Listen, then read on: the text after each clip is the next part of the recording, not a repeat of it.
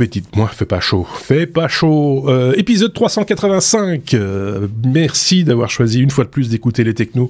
Cette semaine, euh, un épisode avec deux chroniqueurs, vous le savez, comme toujours, que voici, que voici, que voilou. D'un côté, nous avons David. Salut David. Salut. Et de l'autre, j'ai toujours un, moment de vide. et de l'autre, nous avons Sébastien. Salut Sébastien. Un moment de Bonjour. on lag. Euh, Qu'est-ce que vous voulez? C'est comme ça. Euh, ici, il fait chaud. Et oui, voilà. Donc, euh, rappelons-le, David euh, est euh, en direct de Thaïlande, où il réside, et il fait chaud toujours en Thaïlande, malgré l'heure tardive. Il est, je sais pas quelle heure, de 3 heures du matin, quelque chose comme ça? 2h43. 2h43 au moment où nous enregistrons cet épisode. À Bruxelles comme à Paris, il est 20h43. Nous sommes le jeudi soir. Comme ça, vous savez tout. Vendredi matin ici et vendredi matin chez toi. Et chez nous, on a à peu près de moins 2, moins 3 degrés actuellement, si je ne dis pas de bêtises, sur la capitale belge, tout comme dans la région lilloise. Euh, à peu près, oui. À peu près. En même temps, c'est un saut de puce. Euh, de, c'est un peu plus au sud. Plus, plus, à l'ouest. 26, 27 euh, ici. Voilà, donc on a quand même un différentiel assez important malgré tout, ça ne nous empêche pas d'enregistrer ensemble un épisode avec plein de contenu. Donc on va pas traîner, si vous le voulez bien. On va directement, euh, si je retrouve mes boutons, voilà. Euh, on va tout, de suite passer à, la première lettre, puisque c'est un abécédaire. Je le signale en passant aux, nouveaux venus, un abécédaire qui reprend euh, des sujets d'actualité qu'ont sélectionné mes deux petits camarades. La lettre A comme Apple pour commencer. On va euh, parler d'un très mauvais placement, c'est le moins qu'on puisse dire, puisque euh, un individu qui avait fait l'acquisition d'un Mac Pro euh, a, voulu euh, l'estimer, en tout cas, je sais pas si finalement il l'a revendu, mais a voulu faire une, une estimation sur Apple Trading et il a été fort déçu par la proposition tarifaire. c'est David qui nous parle de ça. Voilà. Donc euh, le programme Apple Trading, c'est un programme qui permet euh, de convertir l'appareil Apple qu'on a dans l'appareil Apple qu'on voudrait avoir. Donc euh, en quelque sorte, on rend l'appareil Apple qu'on a et on obtient un crédit Apple qui nous permet d'acheter un autre appareil moins cher. généralement quand une reprise, voilà. En, généralement, quand c'est un iPhone, euh, il garde encore une valeur assez raisonnable et c'est quelque chose qui est assez intéressant. Euh, ici, l'utilisateur euh, en question a acheté un Mac Pro, donc c'est euh, une workstation professionnelle dont on a parlé, je pense, il y a quelques années. Trois ans, donc, il a acheté Ouais, il a acheté sa fin 2019 pour la somme de 52 199 dollars. Et c'était un, un Mac Pro. Euh, il y avait une option, c'était d'avoir un Xeon W28 cœurs, c'était 7000 dollars d'option. 1,5 mhm. euh, terabyte de RAM, c'était 25 000 dollars d'option. Euh, deux GPU Radeon euh, W6900X, des haut de gamme, 8 mhm. Tera de SSD et les 400 dollars pour les roulettes. C'était bien précisé dans dans, dans l'article. Donc les 400 dollars pour les roulettes pour arriver à un total donc de, de, 52 000 dollars euh, en, en, arrondissant. Ouais. Et donc euh, il a voulu euh, voir ce qu'on allait lui proposer s'il voulait acheter une nouvelle machine chez Apple. Et on lui a proposé 970 dollars. Donc son ordinateur a perdu 98% de sa valeur. Alors ce qui est premièrement euh, étonnant, mais bon, pas sympa quand même. Euh, Apple dit offrir un maximum de 1250 dollars pour un Mac Pro. Alors ici, c'est un Mac Pro euh, entre guillemets toute option. Donc c'est déjà le premier point qu'il a soulevé. Pourquoi 970 dollars et pas les 1250 Ce serait de toute façon dérisoire. Euh, 970 bah, dollars. Avec ça, il s'est même pas acheté l'iPhone 14 Pro le moins cher, donc le modèle le plus bas avec 128 euh, gigas de mémoire. Il sait même pas avoir ça avec le crédit qu'on lui donne. Alors l'insulte finale, c'est que sur le, euh, oui, l'insulte finale, j'ai oublié l'insulte la, avant, c'est que euh, aujourd'hui cette configuration est toujours disponible sur le site d'Apple. Oui. Au même prix, voire même plus cher. Oui. Donc ce n'est pas du matériel qui est euh, obsolète, c'est du matériel que Apple vend toujours neuf aujourd'hui, la même configuration. On peut aller sur le site d'Apple, on peut euh, mettre cette configuration dedans et on peut avoir la confirmation que, euh, d'ailleurs Sébastien l'a fait. Oui. Ouais. Je l'ai fait juste avant l'épisode. Je, ne savais pas qu'on pouvait acheter des, des Mac aussi aussi chers d'ailleurs.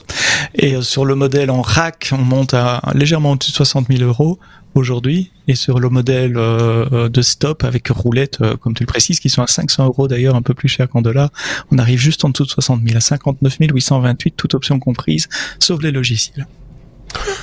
Oui.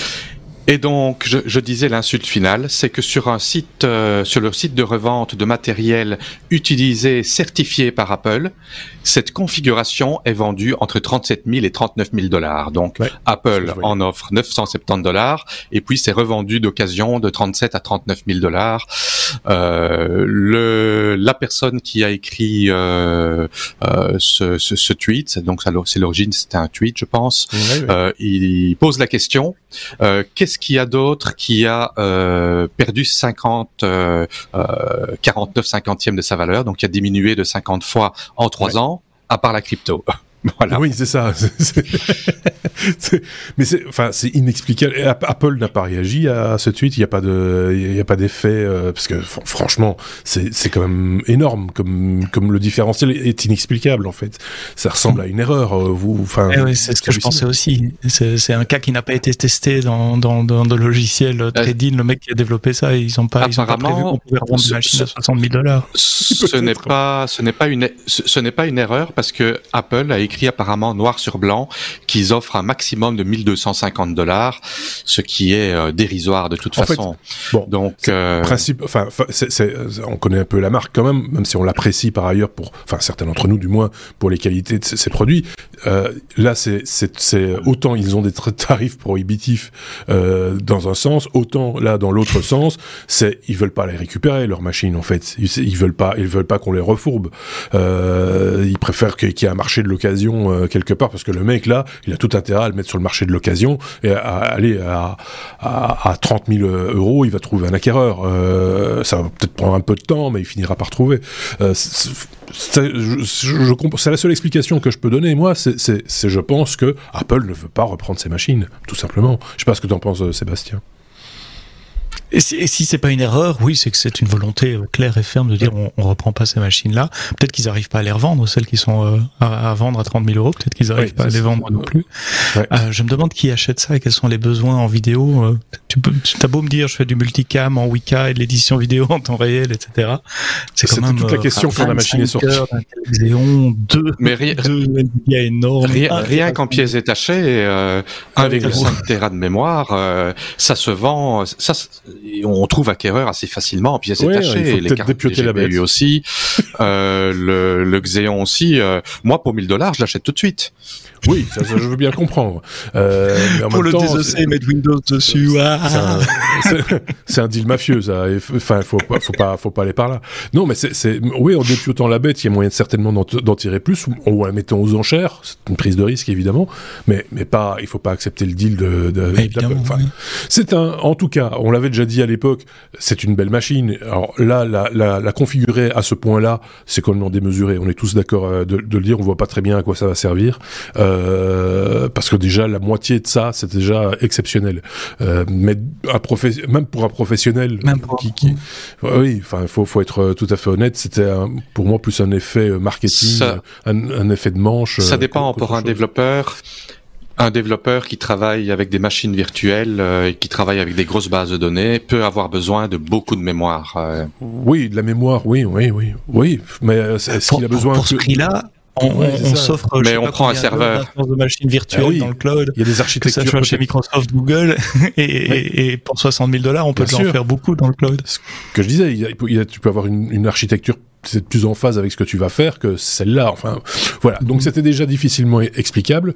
Et donc, euh, et donc là, euh, enfin voilà, c'est euh, d'autant plus que quand on voit les performances aujourd'hui des architectures des processeurs M1, M2 cette machine-là aussi tente à être obsolète, même, même aussi bien euh, aussi bien gaulée qu'elle le soit. Euh, voilà, c'est euh, bon ben voilà. si vous n'en aviez pas acheté, vous aviez raison. je pense que la majorité d'entre nous n'ont pas eu l'intention de l'acheter, même pas avec les roulettes. Déjà, il faut être un peu, enfin, excuse-moi, mais il faut être un peu zinzin pour acheter les roulettes, quoi. Il faut, enfin, enfin, euh... Passons à la à 500 euros. À 500 euros, 400. Euh, on va passer à la lettre B, euh, Sébastien. Et ça, c'est un sujet qui m'intéresse. Enfin, comme ça m'intéresse toujours. Mais, mais, mais ne me faites pas dire ce que j'ai pas dit.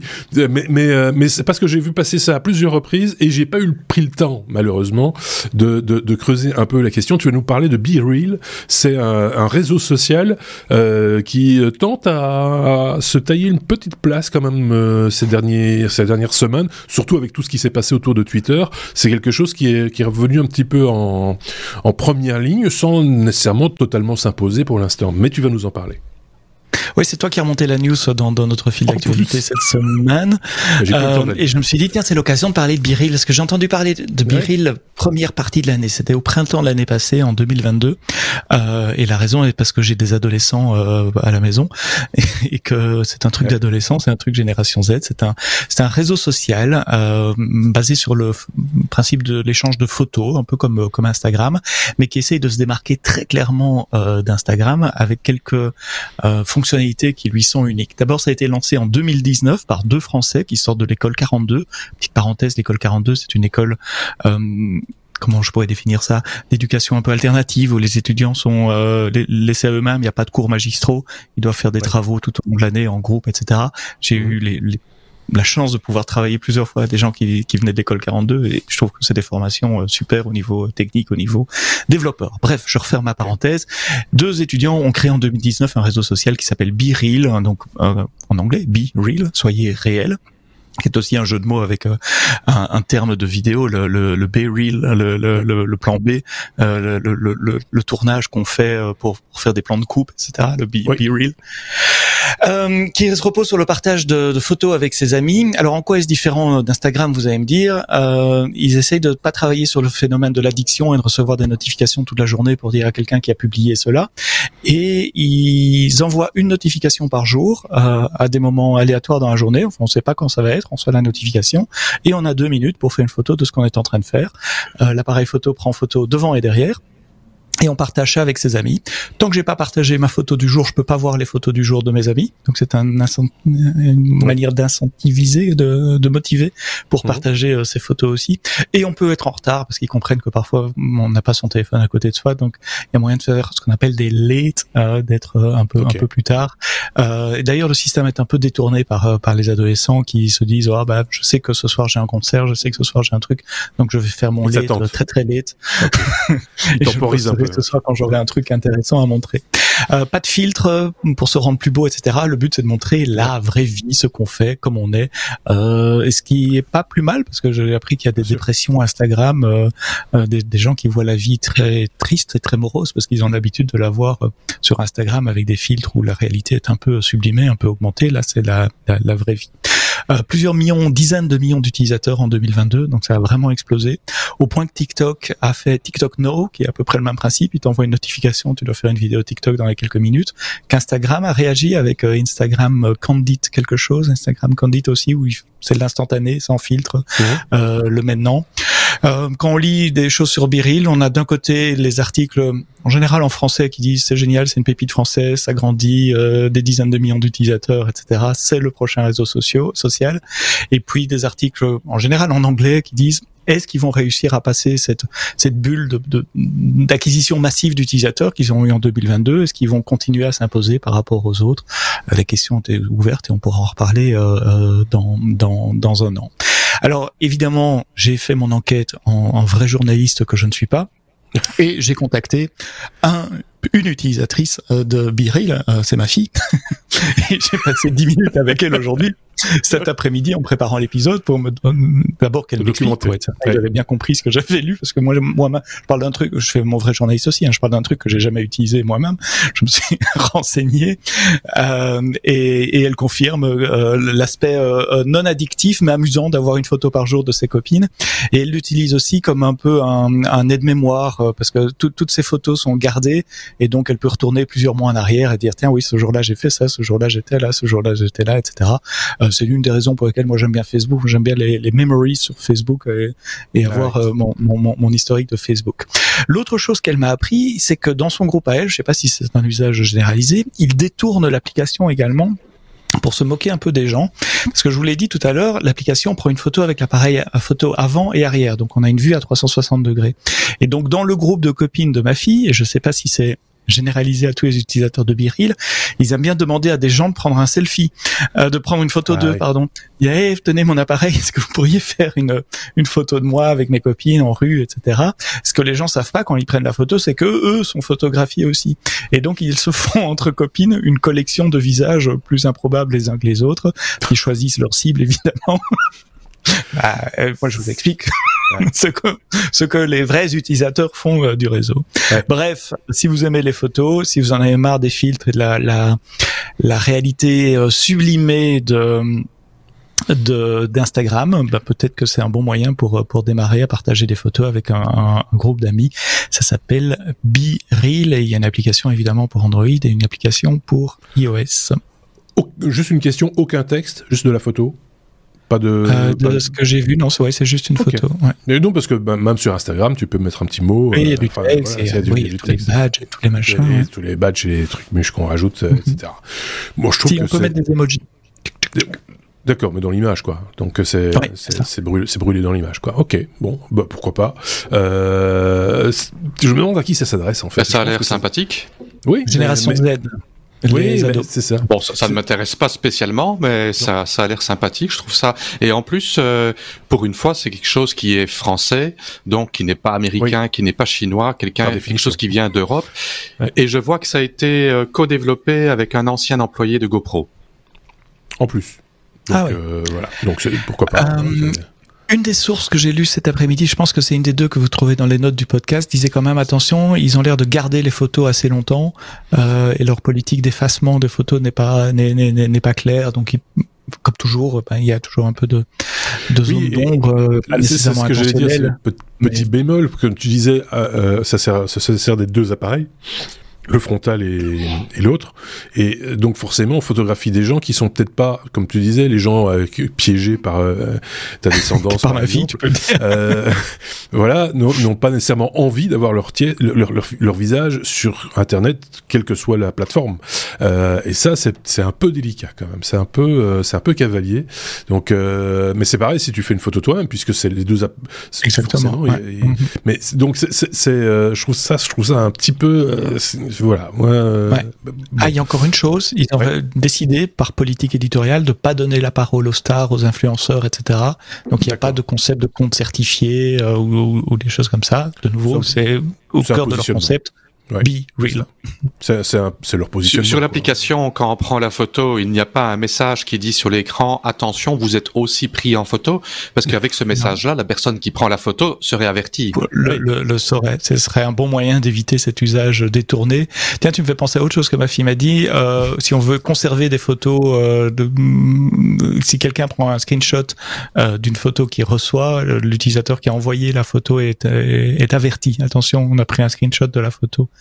Ah oui, euh, d'accord. Je sais pas trop comment ils font ça, mais oui, c'est bizarre ça, mais euh, pourquoi que C'est pas si bizarre que ça en fait. Euh... Euh, sur, sur Android, il y a une fonction de blocage des screenshots. Donc certaines applications mhm. euh, interdisent de prendre un screenshot, euh, donc ils savent le détecter et donc ils savent le, Je pense que ce soit iOS envoyer une notification.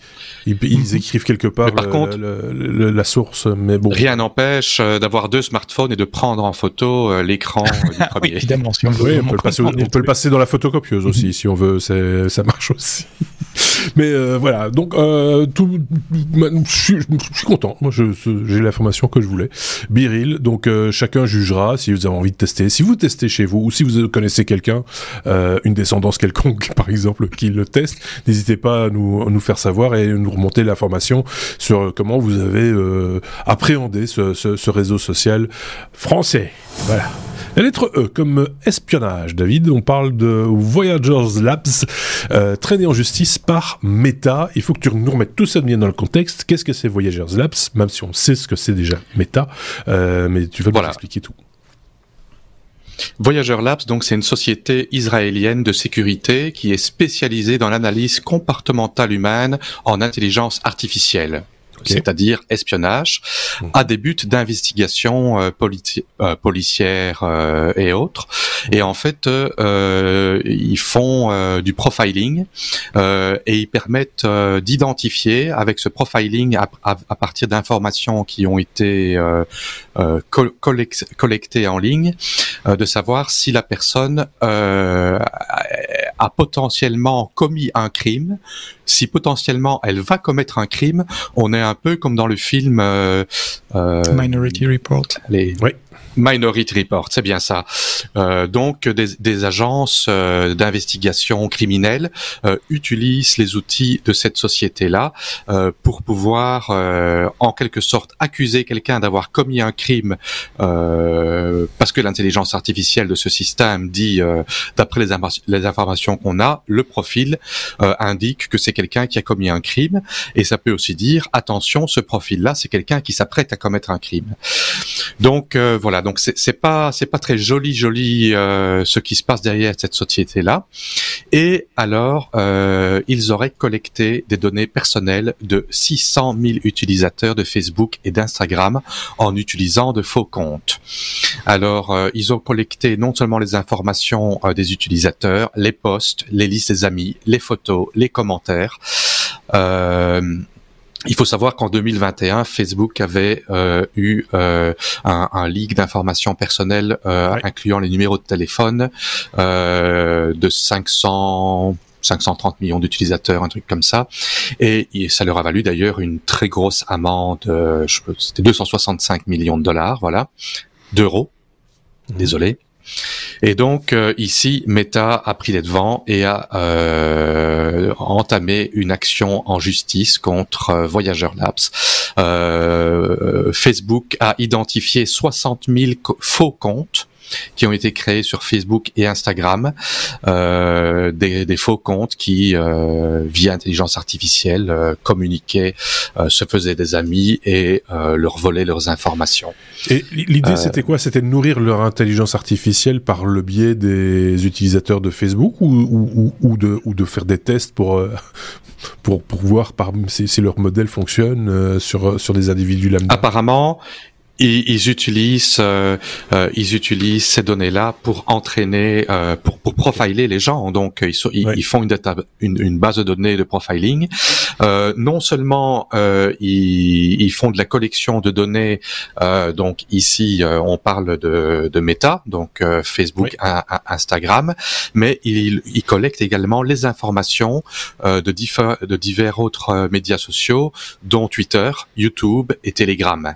Donc donc euh, voilà, donc euh, les gens qui sont sur euh, sur YouTube, Twitter et Telegram, potentiellement, ils essayent de collecter toutes les données de tout le monde, tous les messages, tous les tweets, tout ce qui est public. il y a peut-être dans l'équipe des technos un serial killer qui les ont repérés et on le sait pas encore. Forcément. Euh, ah, je suis pas sur Twitter, je suis pas sur Telegram. Non, ça va. c'est bon, t'es sur YouTube. sans le vouloir. Euh, mais voilà, c'est, euh, enfin, je trouve ça, c'est, de nouveau, c'est très cavalier d'agir de la sorte. En même temps, ça fait aussi froid, un petit, un petit peu froid dans le dos de se dire que des gens travaillent sur ce type de, de, d'application. Euh, on peut se demander si un jour quelqu'un euh, dira, bah, tiens, c'est intelligent, tu vois, un élu quelconque euh, dira, ça, c'est un truc intelligent, on va l'utiliser juste pour euh, contrôler le, la populace. Et euh, voilà, c'est une des dérives, euh, j'imagine, possibles. Quoi. Ce qui serait bien, c'est de l'utiliser sur les élus, pour savoir si parmi eux, il n'y a pas des, des, tueurs en série. Des corrompus. ou des corrompus, ou qui font les deux ou qui sont russes. Euh, c'est euh, voilà, c'est tout, tout, tout ça, ça, ça, ça mérite d'approfondir et d'avoir une réflexion un peu plus sérieuse que la mienne, évidemment. Donc, si vous l'avez cette réflexion, si vous avez envie de réfléchir là-dessus, n'hésitez pas à partager ça avec nous sur euh, sur les commentaires, que ce soit sur notre blog lestechno.be ou en commentaire de la vidéo sur YouTube, puisque nous sommes donc maintenant, on le sait, euh, catalogués et, et, et, screenés sur euh, sur YouTube. Je sais pas si tu avais un truc à rajouter. Sébastien Ouais, sur les, la collecte de données au départ via Facebook, ça, ça me rappelle euh, Regina Avetica, on en a parlé, je crois, la dernière fois que j'étais dans, dans, dans, dans, les technos. Mhm. euh, Facebook est un outil merveilleux pour collecter de l'information de masse de la surveillance de masse. Il n'a pas été conçu pour ça, mais les gens l'ont détourné euh, pour faire ça. Et euh, je me rappelle d'un euh, un papier, un papier d'un journaliste sur euh, sur France Inter ou France Info il y a très longtemps. C'était au début de Facebook et sans citer Facebook disait voilà c'est énorme aux États-Unis on collecte ces toutes les informations suivantes votre nom, des photos, votre liste d'amis, etc. Et les gens s'indignaient au fur et à mesure. Tu écoutais le billet du type, tu disais mais comment c'est possible les États-Unis, mais où est-ce qu'ils vont, machin, etc. Et à la fin du sujet, il dit et ils se servent d'un outil disponible gratuitement qui s'appelle Facebook.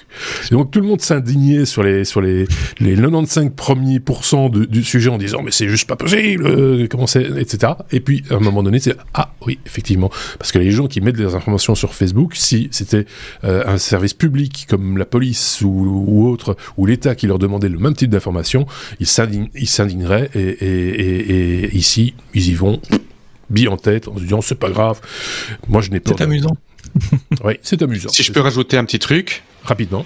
C'est que euh, sur Facebook, euh, donc on a la possibilité de, de, de, mettre les posts uniquement pour les amis, euh, et donc on se sent en sécurité. Mais ce qu'il faut savoir, c'est que régulièrement, on a des amis qui se font pirater et un compte Facebook d'un ami qui est compromis a accès à tous nos messages. Évidemment. Donc il faut, il faut considérer que tout ce qu'on poste sur Facebook est potentiellement de l'information qui peut se retrouver public partout. Tout ce que l'on poste sur Internet, euh, Je serais même tenté de dire quelle que soit la plateforme. Euh, c'est voilà, il n'y a pas de, il a pas de secret sur Internet. Euh, voilà, et en plus ça reste, ça, ça, ne, ça ne disparaît jamais. Donc euh, autant, autant le savoir. On a fait le tour de cette question. On va tout petit peu accélérer, passer la lettre F comme foudre, Sébastien. Quand on dirige la foudre, les chercheurs suisses arrivent à diriger la foudre. Ça, c'est un truc qui va intéresser notre ami Thierry, qui est suisse qui ne dirige pas la foudre, par contre. Euh, Alors, quand j'ai lu cette information, euh, on va diriger, essayer de faire prévoir où la foudre va tomber. Je pensais que c'était pour des questions d'énergie, d'essayer de récupérer l'énergie qu'il y a dans les éclairs. Mais non, c'est pour protéger des bâtiments, des gens, etc. Euh, il y a des, des milliers d'impacts de, de, foudre, des dizaines de milliers d'impacts de foudre par an, 4000 morts par an estimés par des impacts de foudre, des milliards de dollars de, de dégâts euh, par an de nouveau à cause de, de la foudre. Et donc l'idée serait pour protéger certains euh, euh, bâtiments ou personnes d'arriver à faire dévier euh, la foudre. Et c'est un vieux projet qui date d'il y y a plus d'une centaine d'années. Apparemment les, les essais, les premiers essais fructueux datent d'il y a des années 60 déjà avec des, des fusées lancées qui tiraient un fil relié au sol de manière à ce que la foudre tape sur le fil qui soit conducteur, etc. Enfin bon, c'est pas très efficace. Ouais. Faut savoir où lancer. bien plus loin que ça bien plus loin que ça. Euh, c'est chapitre vieux con, mais très très vieux con, vieux, con mort même, je serais tenté de dire. C'est le, la fameuse expérience du cerf-volant de, de, Benjamin Franklin, tout simplement, 1800, 1816. Euh, euh, je fais semblant de savoir de tête. J'ai la, pas, la page Wikipédia sur les, yeux. Donc voilà. Mais voilà, c'était la, la première expérience connue d'essayer de récupérer cette énergie d'une manière ou d'une autre. Donc ici, le but c'est pas de récupérer, c'est simplement de faire dévier euh, la foudre. Et on a remplacé le cerf-volant par un laser. Alors pas le petit laser euh, rouge qu'on peut pointer euh, sur devant les pattes de son chat pour rigoler avec le chat. C'est un laser vert qui fait à peu près 20 cm de ah, diamètre au départ. Imaginez un faisceau laser de 20 cm de diamètre qui se projette à plusieurs kilomètres dans, dans, le ciel et qui a sa puissance maximale à plusieurs centaines de mètres d'altitude où il va chauffer l'air finalement qui est autour de lui. Il va ioniser ioniser l'air qui est autour de lui. Euh, l'ionisation va faire que certaines particules vont être éjectées de la zone chaude, si j'ai bien compris, euh, ce qui va créer une espèce de mini dépression où l'air est, est moins dense et la combinaison d'un air moins dense, d'une poche d'air moins dense et euh, légèrement ionisé électriquement va faire un chemin de moindre résistance pour l'éclair. Et donc la foudre préférera passer par cet endroit-là, parce que la foudre est paresseuse comme vous et moi. Pourquoi prendre euh, euh, l'escalier s'il y a un ascenseur En gros, le, donc l'idée c'est de, de, créer ces, ces, ces, poches, ils appellent ça des précurseurs en français, euh, dans le ciel, euh, proche des nuages, là où, où, où, la foudre va se déclencher, donc pour forcer le passage. Alors c'est une tentative qui avait déjà été faite au Mexique il y a quelques années, qui avait pas réussi, notamment à cause des des conditions météo. Et les chercheurs ont refait ça en Suisse, à 2300-2500 mètres d'altitude, à côté d'une tour de télévision avec un émetteur 200 mètres de haut une tour qui est euh, euh, régulièrement frappée par les éclairs. Ils ont construit un énorme laser à côté de ce truc-là. Ils l'ont fait fonctionner pendant des orages et ils ont pu euh, filmer avec du matériel spécial et surtout mesurer aussi la déviation des éclairs. Donc on voit sur les photos l'éclair qui n'a pas sa, enfin qui, n'a pas sa, forme habituelle, qui fait un truc un peu bizarre et qui atterrit à 50-60 mètres de la tour et pas sur la tour là où ça aurait dû euh, ça aurait dû euh, atterrir. Alors je vous ai mis deux liens. Un lien c'est l'article du Huffington Post qui est très généraliste, qui est compréhensible celui-là, il fait pas mal à la tête. Mais alors j'ai été rechercher l'article original des chercheurs qui a été publié dans la revue euh, Nature, qui est c'est pas mhm. des rigolos en matière de science. Hein. Euh, là, prenez quand même un Alka-Seltzer avant de lire le truc, euh, ou, ou alors vous êtes physicien et vous comprenez le détail des lasers, de l'ionisation, des éclairs, tout ça, comment ça marche. les photos sont assez impressionnantes sur cet article-là. J'avoue que j'ai lu la première moitié, j'ai bien compris. La deuxième moitié, ça m'est passé loin au-dessus de la tête. Oui, ça, euh, c'est long. Prenez le week-end. Et ça consomme combien ce truc ah. Je me suis posé la question, j'ai pas trouvé, euh, j'ai pas trouvé la, la, la, réponse. Mais oui, pour envoyer ce genre de puissance euh, en, en, laser, euh, il faut un petit groupe électrogène à côté. Et ça protège sur dans, dans, dans quel rayon autour du laser euh, pas, ah non, ça se protège exactement à l'endroit du laser et le laser va à quelques centaines de ah mètres d'altitude. Ouais, Donc si on voulait protéger tous les bâtiments, il faut un laser sur chaque toit de bâtiment. Quasiment, ouais. Mhm. Je sais pas si c'est la solution. C'est une première expérience. Ils, en ont dévié trois pour le moment sur un an, donc c'est pas c'est pas un truc qui est prêt pour la, consommation générale qu'on va vendre en, version poche euh, bientôt. C'est de la science, de la science pure et dure. C'est intéressant de, de, de voir euh, euh, les petits pas et, les progrès qui, qui arrivent. Bon vieux, bon vieux paratonnerre des familles en cuivre avec une prise de terre ça a quand même fait ses preuves hein, jusqu'à présent. Euh... Mais t'as raison. Ah, mais ici, ça marche super bien. C'est voilà. Euh, Parce qu'ici, euh, ben, en Thaïlande, euh, en saison des pluies, on a des orages tropicaux qui sont euh, euh très violents. Euh, j'avais lu quelque part qu'on a une densité sur les plus gros orages de 150 coups de foot par kilomètre carré, ah ce qui est assez énorme. on, est quasi, on, on, est quasiment au top mondial. Je pense que c'est Singapour qui est, euh, ben, Singapour c'est tout près, donc qui est le, le, lui le plus élevé. Et il y a des fois, c'est c'est deux éclairs à la seconde, c'est stroboscope quoi. C'est de tous les côtés. Et euh, je suis étonné, c'est que je n'ai jamais entendu, en tout cas à Bangkok, dans la ville, euh, de dégâts. Pourtant, euh, à chaque orage tropical, j'ai au moins trois ou quatre éclairs qui tombent dans un rayon de 100-150 mètres. Euh, donc ça tombe, euh, c'est le son et, l'image en même temps, et ça ne fait pas un bruit de tonnerre normal, ça fait ça fait soit un claquement ou un bruit d'explosion. Euh, c'est tombé sur mon bâtiment, le bâtiment d'à côté régulièrement. Euh, jamais eu le moins de problèmes. Bon, parfois, euh, oui, l'électricité qui, qui se coupe quelques secondes, mais je suis vraiment étonné de la manière dont ils gèrent les, les, orages tropicaux violents avec des paratonnerres sur tous les bâtiments. Mais je, je sais pas, est-ce qu'il est possible de récupérer l'énergie ou une partie de l'énergie en tout cas d'un éclair? Parce que cette technologie-là pourrait être utilisée pour diriger des éclairs sur des récepteurs et. et, je, moi, de, mémoire, il me semble que j'avais lu quelque part que c'était une telle puissance qu'on n'existe pas, de matériaux et de pour le stocker parce que c'est ça grille la batterie immédiatement. Oui, il, faut le il faut le stocker suffisamment vite, c'est ça le problème. C'est une quantité d'énergie qui est trop bref. Même les condensateurs les plus euh, les plus performants et les plus rapides sont mhm. incapables de, de suivre. en plus, le voltage euh, n'est pas n'est pas le même, donc euh, la puissance n'est pas la même. c'est ça. Non, c'est, enfin voilà.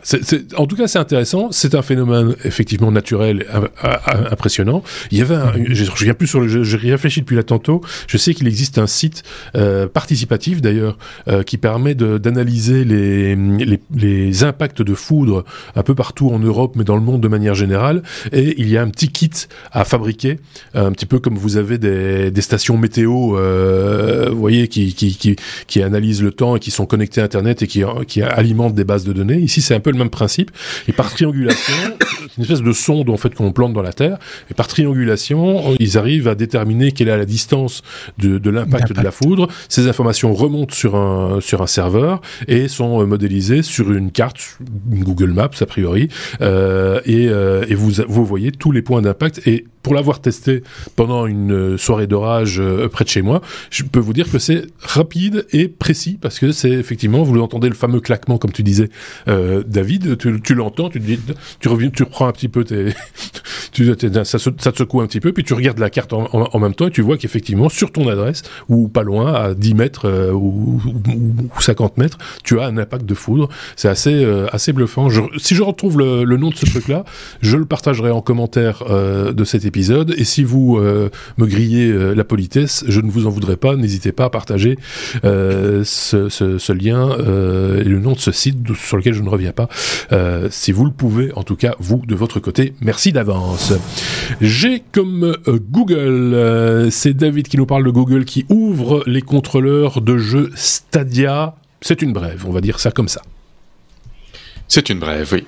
Euh, donc on en avait parlé dans un podcast précédent. Donc euh, Google euh, stoppe le service Stadia et donc euh, les serveurs ont été définitivement fermés.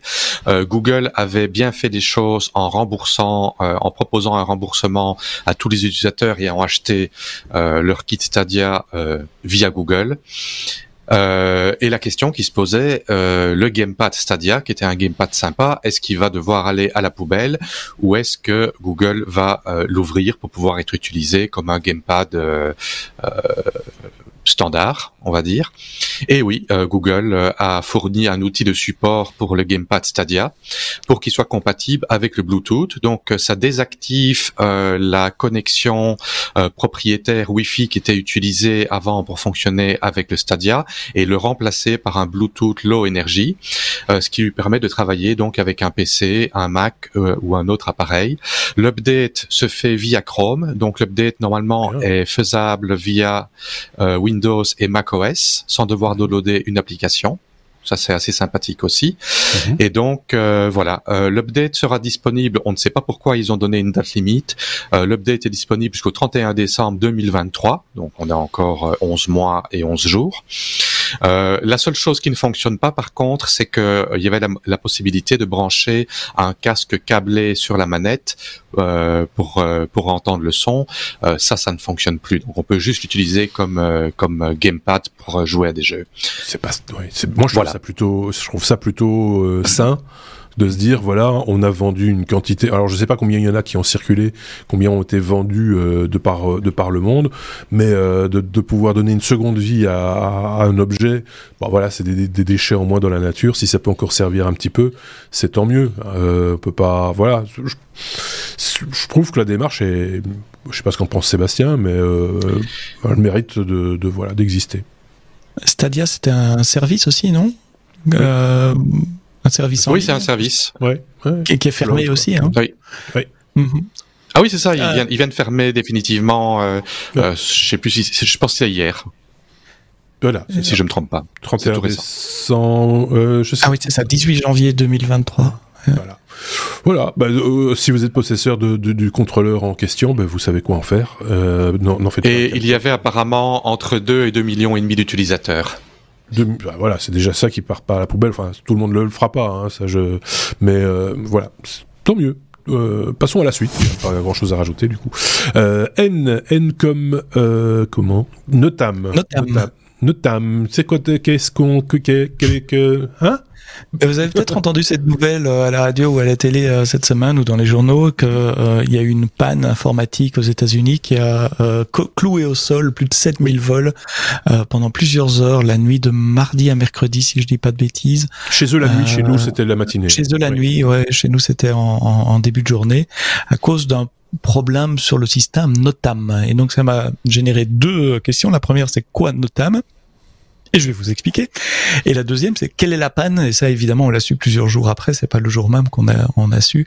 Mais quelle est la panne informatique qui peut euh, causer plus l'annulation de plus de 7000 vols? C'est des, des, presque un million de personnes qui ont été euh, clouées au sol et des vols retardés. Enfin, vous imaginez la panique. Ceux qui étaient en l'air sont restés en l'air. Hein. Ils ont pas dans les aéroports à, à ce moment-là. Oui, oui, parce que en fait, Notam c'est géré par la FAA, et ça, ça m'étonnait aussi en entendant la, news à la radio. Je me dis tiens, la FAA, c'est la Federal Aviation Association, donc l'organisme euh, du gouvernement américain qui établit les règles de sécurité de vol, notamment les autorisations, les enquêtes ah, sur l'accident, les accréditations, toutes ces choses-là. Et je me dis tiens, est-ce qu'ils ont aussi des systèmes opérationnels au quotidien qui font que les avions peuvent voler ou pas? Donc c'était la première euh, leçon que, que, que j'ai découverte ce jour-là. Et le système NOTAM, ça s'appelle euh, NOTAM parce que c'est Notification, Notice to Air Mission. Notice, donc dans le sens information aux missions aériennes. C'est un système d'information en fait que qu'il est obligatoire. Les procédures de vol indiquent que les pilotes et l'équipage doivent prendre euh, connaissance des notices euh, liées au trafic aérien sur le parcours qu'ils vont faire. Et c'est la FAA au travers de ce système NOTAM qui envoie les notifications. Alors ça peut être une piste fermé, ça peut être il y a un là-bas, euh, ça peut être euh, des trucs tout à fait idiots comme il y a des, des, ouvriers qui sont en train de, de tondre la pelouse sur la piste 42 à New York euh, Kennedy. Enfin donc, donc des choses parfois importantes, parfois pas, mais ça fait partie des procédures de sécurité, de devoir. Les pilotes doivent vérifier ça. Souvent, ils le font sur leur iPad, ils ont une application et ils checkent les, trucs. Et c'est ce truc-là qui est tombé en panne. C'est une aide à la décision, quoi. Voilà, c'est. c'est ouais, c'est une source d'information, hein, une source RSS, de news. Donc euh, nous, on va peut-être regarder, on va regarder les informations routières avant de prendre la route. Tiens, et là, il y a de la neige, on va éviter ce carrefour, etc., etc. Ok. Exactement. Mais obligatoire pour eux. Euh, S'ils l'ont pas, ils peuvent pas décoller. S'ils l'ont pas fait, ils peuvent pas décoller. Et ce système est tombé en panne. C'est con, hein mais donc plus moyen de diffuser cette information pendant plusieurs heures, euh, ce qui est obligé donc à annuler, je l'ai déjà dit, 7000 euh, vols. Euh, alors ils ont fait leur enquête et ils ont communiqué sur leur enquête, ce qui est intéressant aussi, c'est de voir pourquoi est-ce que c'est tombé en panne. Et c'est tombé en panne à cause d'une base de données qui n'a pas redémarré après une phase de maintenance, euh, parce que les fichiers étaient corrompus et euh, les backups n'ont pas pu être réutilisés non plus. Alors ils le disent pas, ça c'est mon interprétation, mais quand les backups peuvent pas être réutilisés, ça veut dire qu'ils backupaient le fichier corrompu depuis très longtemps. Et, que, et, que, les backups étaient corrompus aussi simplement.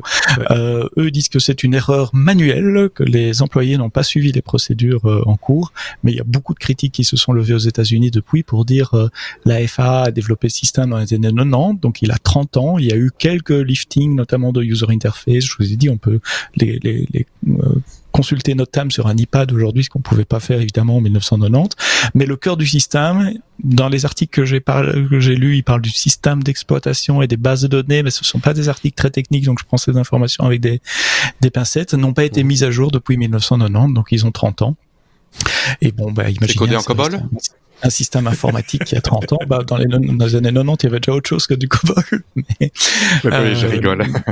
mais, mais, mais, mais, voilà.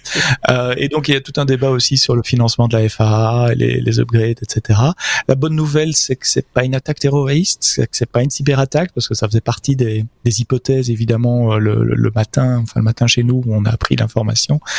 Euh, non, c'est simplement des problèmes de maintenance euh, tout à fait traditionnels que n'importe quelle entreprise pourrait avoir, sauf que là, ça a quand même des conséquences XXL parce qu'il parle des 7000 vols euh, domestiques qui ont été annulés. Je ne sais pas ce qu'il en est des vols internationaux. Est-ce qu'ils ont été aussi euh, bloqués? Probablement, ils n'ont pas pu partir euh, pendant cette, cette panne quand j'ai vu l'annonce, j'ai directement le réflexe c'est d'aller voir sur euh, euh comment s'appelle Flight Radar, euh, voir euh, mhm. où, en est l'espace aérien. Rien ne rien n'indiquait qu'il y avait un problème au que parce que les avions qui étaient eux déjà en vol n'étaient pas impactés du tout par, par, le problème. C'était les décollages qui qui étaient donc bloqués et donc et donc ils ont dû annuler une certaine quantité de vols et, et, déplacer certains, enfin retarder d'autres d'autres départs. Donc c'était pas visible dans, dans le, le, paysage, on va dire aérien.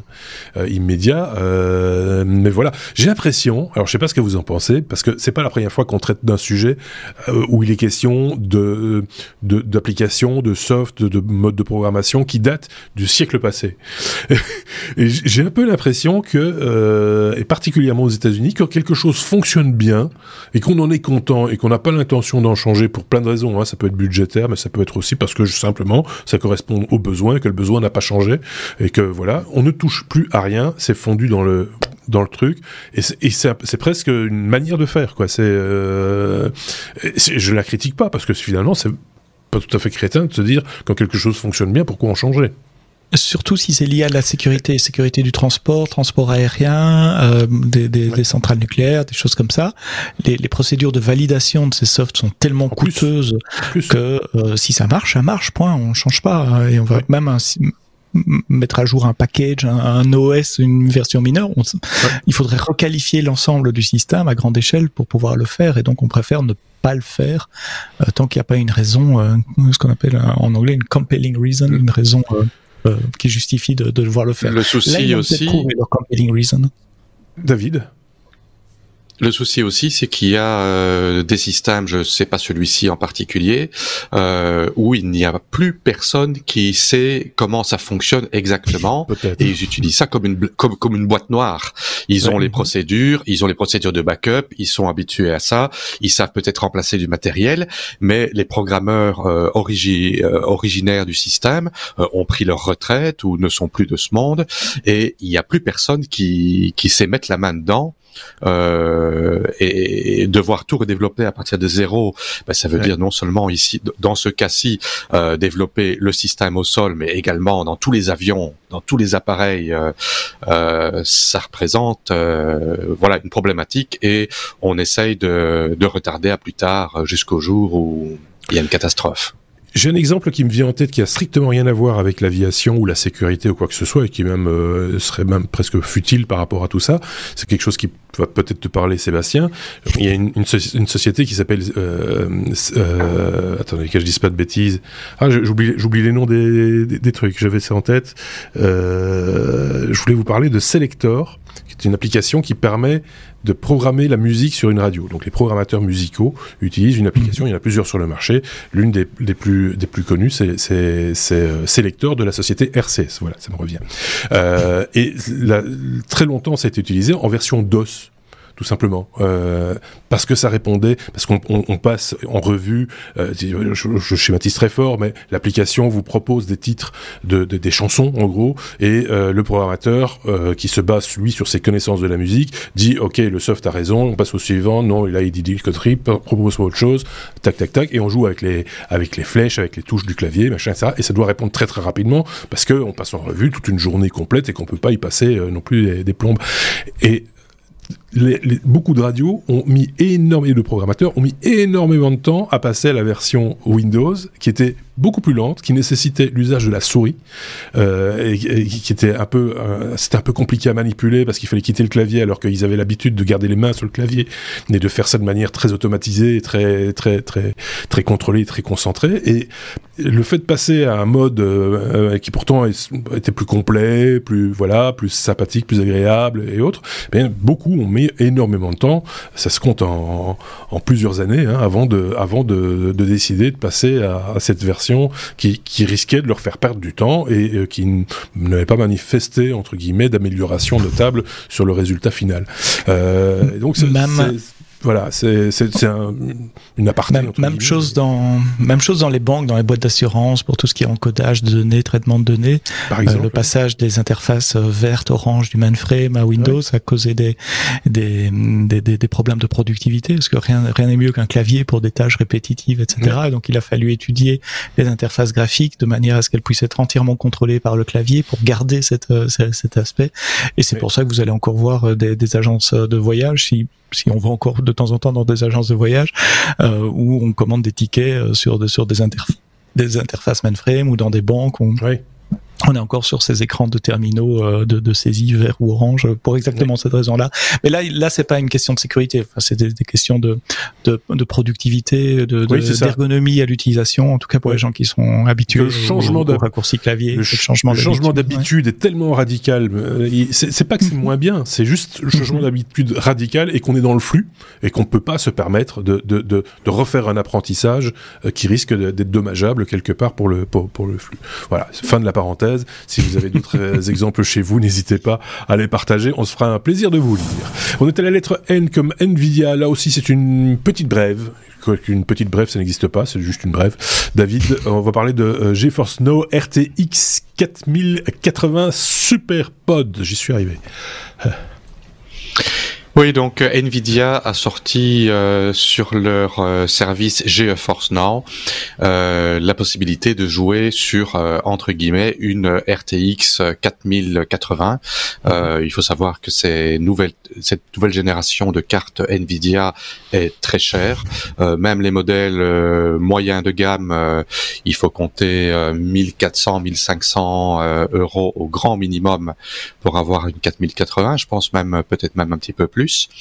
Donc, euh, pour les gens qui ont l'abonnement ultra sur GeForce Now, donc de 19,99, 19,99 euh, dollars par mois, ou plus ou moins 100 euh, dollars pour 6 mois, euh, vont avoir accès à des jeux qui sont rendus euh, par des GPU sur le cloud. Euh, ça permet d'utiliser la technologie Nvidia Reflex pour pouvoir jouer à 240 images à la seconde. ça, c'est en résolution Full HD. c'est ça, c'est pour les, les, gens qui font des, des jeux de shooter, du FPS, pour avoir un taux de rafraîchissement très élevé. Mais ça permet également de faire euh, du 4K en 120 images à la seconde avec la technologie DLSS 3 dont on a parlé euh, il y a quelques podcasts. Mhm. Euh, petite chose à noter quand même, c'est que cette cette technologie et cette offre ne sera disponible dans un premier temps qu'aux personnes qui habitent dans l'entourage de San José aux États-Unis, Los Angeles, Dallas et en Europe uniquement Francfort. Donc euh, c'est très loin d'être euh, accessible à tout le monde. Moi personnellement ici euh, en Thaïlande, dans Asie du Sud-Est, même le service de base GeForce Now n'est pas disponible et on peut pas dire qu'on va se connecter sur un serveur en Europe parce qu'avec la latence, c'est impossible. c'est impossible et un VPN bien localisé non plus, du coup, euh, ça sert à rien non plus. Euh, puisqu'il y a un, étranglement. On ne sait pas faire baisser le temps de latence. Oui, c'est ça. Ok. Mhm. Donc euh, voilà. Si vous habitez Francfort, allez-y et vous nous en direz des nouvelles. On est à la lettre U comme Unix. Quand Unix meurt, Unix est toujours là. Vive Unix. c'est presque le mantra que tu veux nous, nous annoncer, Sébastien. Ouais. Euh, si c'était pas un podcast audio, on ferait peut-être une minute de silence pour euh, célébrer, commémorer euh, le décès d'Unix. Unix, c'est quoi? C'est un système d'exploitation qui date des années fin des années 60, début des années 70. Je vais vous en parler un tout petit peu plus dans, dans une minute. Qui avait ceci de révolutionnaire à l'époque, qu'il était conçu pour faire tourner des programmes multi-utilisateurs. Parce qu'avant ça, les ordinateurs, c'était un ordinateur, un programme à la fois. Euh, donc un utilisateur à la fois forcément on chargeait le programme avec des bandes ou avant ça des cartes, on exécutait, etc.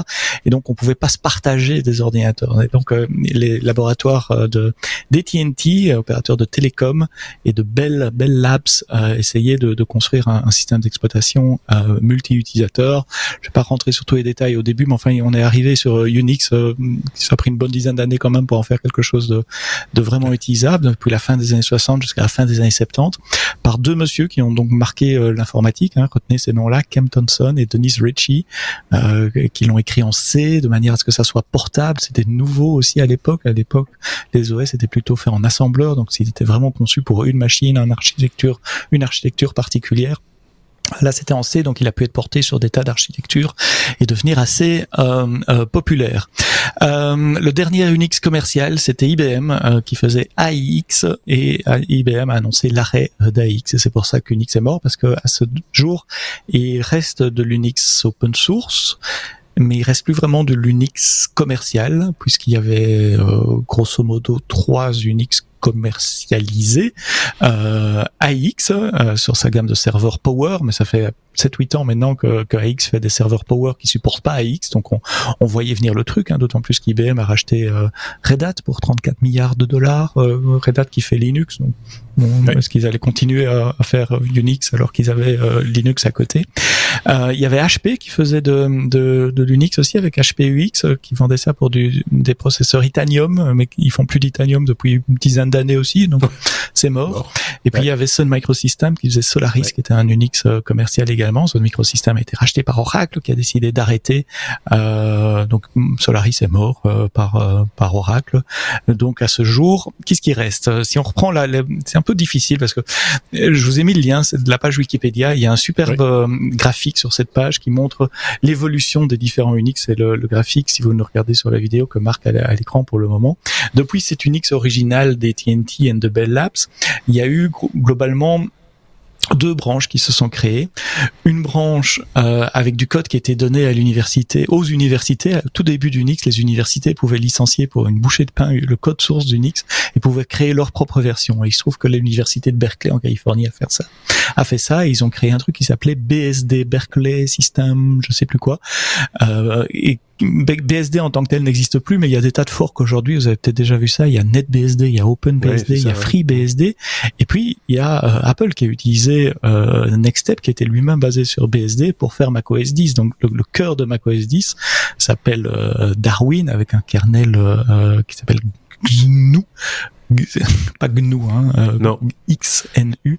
bref, mais ça c'est encore du BSD. Et ça c'est du vrai Unix, mais c'est la branche je veux dire euh, libre open source qui vient de Berkeley euh, d'Unix. Et puis il y avait la branche commerciale avec des sociétés qui ont payé des licences euh, à AT&T pour pouvoir développer leur propre Unix. Et ce sont les trois dont je viens de parler. Enfin, il y en a un peu plus que trois, mais je vais pas rentrer dans les détails. HP, IBM et Sun Microsystems globalement qui ont fait les dérivés. Il y avait, vous avez peut-être aussi entendu parler d'Unixware, Novell, Silicon Graphics. Silicon Graphics avec Cyrix avec quelque chose, SCO Le, euh, avec quelque chose aussi. Euh, mais tout ça est mort, soit parce que ça a été arrêté par leurs fabricants, euh, soit parce qu'il y a eu des procès, ils sont entremangés entre eux pour des questions de, de licence, de brevets, etc. Les, les, l'histoire de procès entre entre Novell, Unixware, euh, SCO Group, euh, c'est assez compliqué de, de, de, suivre. Bref, il y a plus d'Unix commerciaux. Linux les a tous tués. Euh, parce que Linux n'est pas Unix. Linux, je répète, c'est un clone. C'est un étudiant finlandais de 20 ans dans sa chambre qui disait moi je peux pas me payer un Linux commercial. Je vais développer un truc euh, qui ressemble à Unix avec les mêmes principes, euh, en tout cas au début que, que, Unix. je crois qu'aujourd'hui, s'il passait le test de compatibilité Unix, parce qu'il y a un test officiel, il y a une suite de, de mhm. tests pour dire c'est Unix. Je crois que la plupart des distributions Linux arriveraient à passer ce test. C'est tellement bien cloné, tellement propre. Maintenant, il n'y a pas beaucoup d'intérêt à le faire puisqu'il n'y a plus d'Unix commerciaux. Il n'y a aucune raison de certifier Linux pour Linux est devenu le standard euh, maintenant. Et, euh, et, Linux a tué Unix euh, qui l'aurait dit il y a il y a 20 ans ou il y a il y a 30 ans. Voilà moi qui ai appris l'informatique sur Unix ça ça me fait faire une petite larme quand j'ai vu ça déjà que Solaris était mort ça m'a fait un premier choc ah oui, mais enfin bon, j'ai quand même une machine Linux sur mon sur mon portable puisque j'ai macOS avec un vrai avec un vrai BSD. Il en restera toujours quelque chose. Dedans. Il, restera, il en restera toujours Et puis, quelque chose grande surprise, on n'aurait jamais, on se serait jamais attendu à avoir euh, Unix sur nos téléphones portables, hein, puisque euh, que vous ayez un Android ou euh, non, Android c'est Linux, Android c'est Linux, tandis que iOS c'est aussi ce dérivé de BSD qu'Apple utilise. donc techniquement, c'est un vrai Unix que vous avez en poche si vous avez un appareil Apple. Donc Unix est mort, mais Unix a gagné aussi. il est dans tous nos téléphones portables.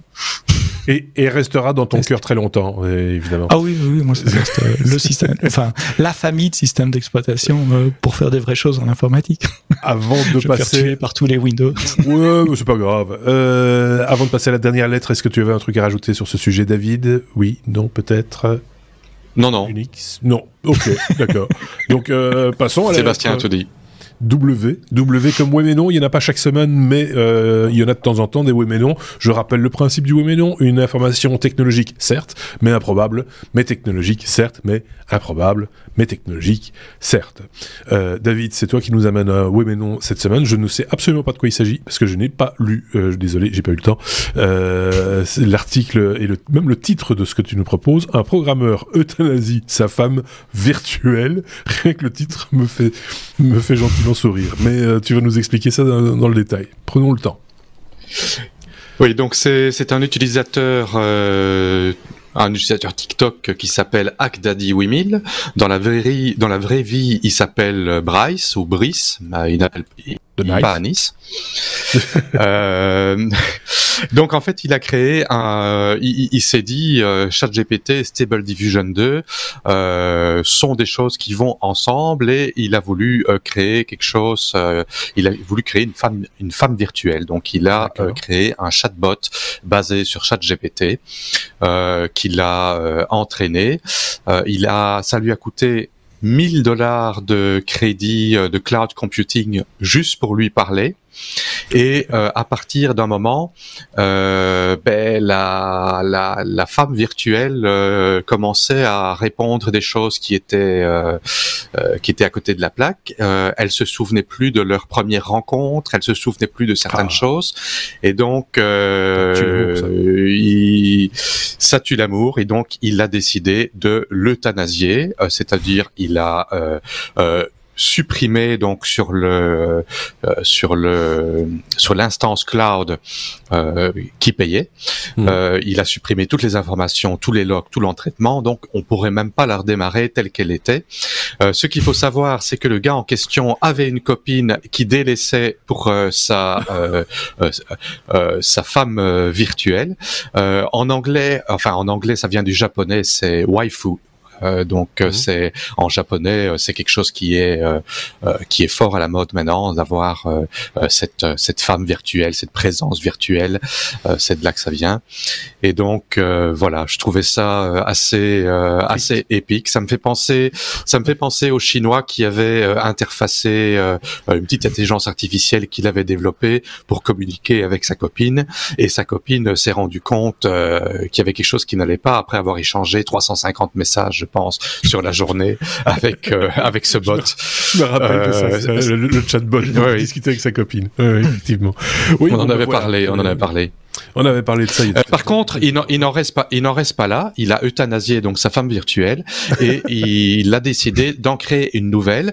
Et ah, son euh, but actuel est de euh, convaincre une vraie femme de lui partager toute son histoire de messagerie romantique pour pouvoir entraîner ah la, la mémoire de ChatGPT et son historique pour avoir quelque chose qui soit plausible. voilà. Donc il n'en reste pas là. On va bientôt avoir un espèce de Tinder, mais qui ne cherche pas à faire des rencontres, qui cherche à avoir, à documenter une, une, intelligence artificielle. Moi, je cherche des femmes pour documenter mon intelligence artificielle. Je ne veux surtout pas vous rencontrer. Je veux juste des données. J'ai besoin de vos données. Donnez-moi vos données. C'est que en, fait, tous ces, tous ces systèmes de chatbot, euh, intelligence artificielle, ont un souci commun, c'est que quand on les entraîne et qu'on leur donne un contexte, à force de communiquer avec eux, euh, ils se dégradent. Donc leur performance se dégrade si on repart pas de l'état euh, d'origine. Si le modèle euh, neural derrière, neuronal derrière, n'est pas euh, entraîné en continu, le fait de continuer à discuter avec le même chatbot, il se dégrade petit à petit. Euh, on a partagé sur les réseaux sociaux, enfin sur euh, Twitter, sur Facebook, sur euh, Mastodon. vous le savez, on partage notre veille technologique hebdomadaire avec mes petits camarades. C'est c'est ce que nous on collecte et qui part automatiquement sur ces différentes plateformes. Donc vous pouvez suivre aussi notre veille en temps réel quasiment durant durant la semaine. On a partagé cette semaine un article justement sur ChatGPT et les côtés sombres de ChatGPT, la manière dont il a été entraîné et comment il a été corrigé également euh, par des gens qui maintenant sont euh, en, en, gros euh, en psychiatrie hein, euh, à force de, de, de, corriger les couillonnades de, de, de ChatGPT. Euh, je vous renvoie vers notre compte Twitter ou Mastodon, c'est comme vous voulez. vous retrouverez ça assez facilement dans notre dans notre veille technologique remontant le fil. J'ai pas l'article sous la main là, je suis désolé. Là aussi, si je le retrouve, peut-être que je vous le mettrai en, en commentaire éventuellement si le sujet vous intéresse. Si vous êtes très demandeur, si vous mettez des pouces vers le haut sur les plateformes de podcast ou euh, sur YouTube par exemple des étoiles s'il y en a encore. Bref, que vous nous donniez une bonne note. Hein, c'est ça qu'on demande. C'est une bonne note pour notre podcast. Nous, on sera très contents et donc euh, et donc on continuera à partager notre contenu et notre veille avec vous. Avant de se quitter, si vous le voulez bien, comme on a l'habitude de le faire maintenant, un petit euh, une petite citation, une petite citation qui par exemple, attendez où est le bouton citation? J'ai perdu mon bouton citation. Ah, voilà. Puisque le passé n'est plus, puisque l'avenir n'est pas encore, puisque le présent lui-même a déjà fini d'être avant même qu'il a commencé d'exister, comment pourrait-il y avoir une réalité du temps? C'est signé Aristote. Je vous laisse à l'image pour ceux qui ont l'image quelques instants. Question vous, vous preniez une photo pour y réfléchir plus tard, posément, si vous le voulez bien. Je vois les, mes deux petits camarades, je les ai dans le coin de l'écran, qui sont tous les deux dubitatifs. Qu'est-ce que ça veut dire, ça? C'est Aristote? C'est euh, voilà, donc n'hésitez pas aussi à partager les petites citations qu'on vous trouve ça et là. Ça a toujours un peu de sens avec ce qu'on vous propose comme contenu technologique, euh, l'avenir, le passé, etc., etc. Merci euh, Sébastien, merci David, merci à tous les deux pour cet épisode 385 riche en informations il y en a encore, on en a sur le coude, et on va vous le proposer en bonus, évidemment. Il est même peut-être déjà disponible, tout dépend du moment euh, auquel vous écoutez cet épisode. Un bonus, ça fait 15 minutes, donc on va encore prendre un tout petit peu de votre temps pour vous, pour vous informer avec quelques news dans ce bonus que vous pourrez découvrir quand vous le voulez et le consommer quand vous le voulez. Merci à tous, passez une excellente semaine et on se dit donc du coup à très bientôt. Salut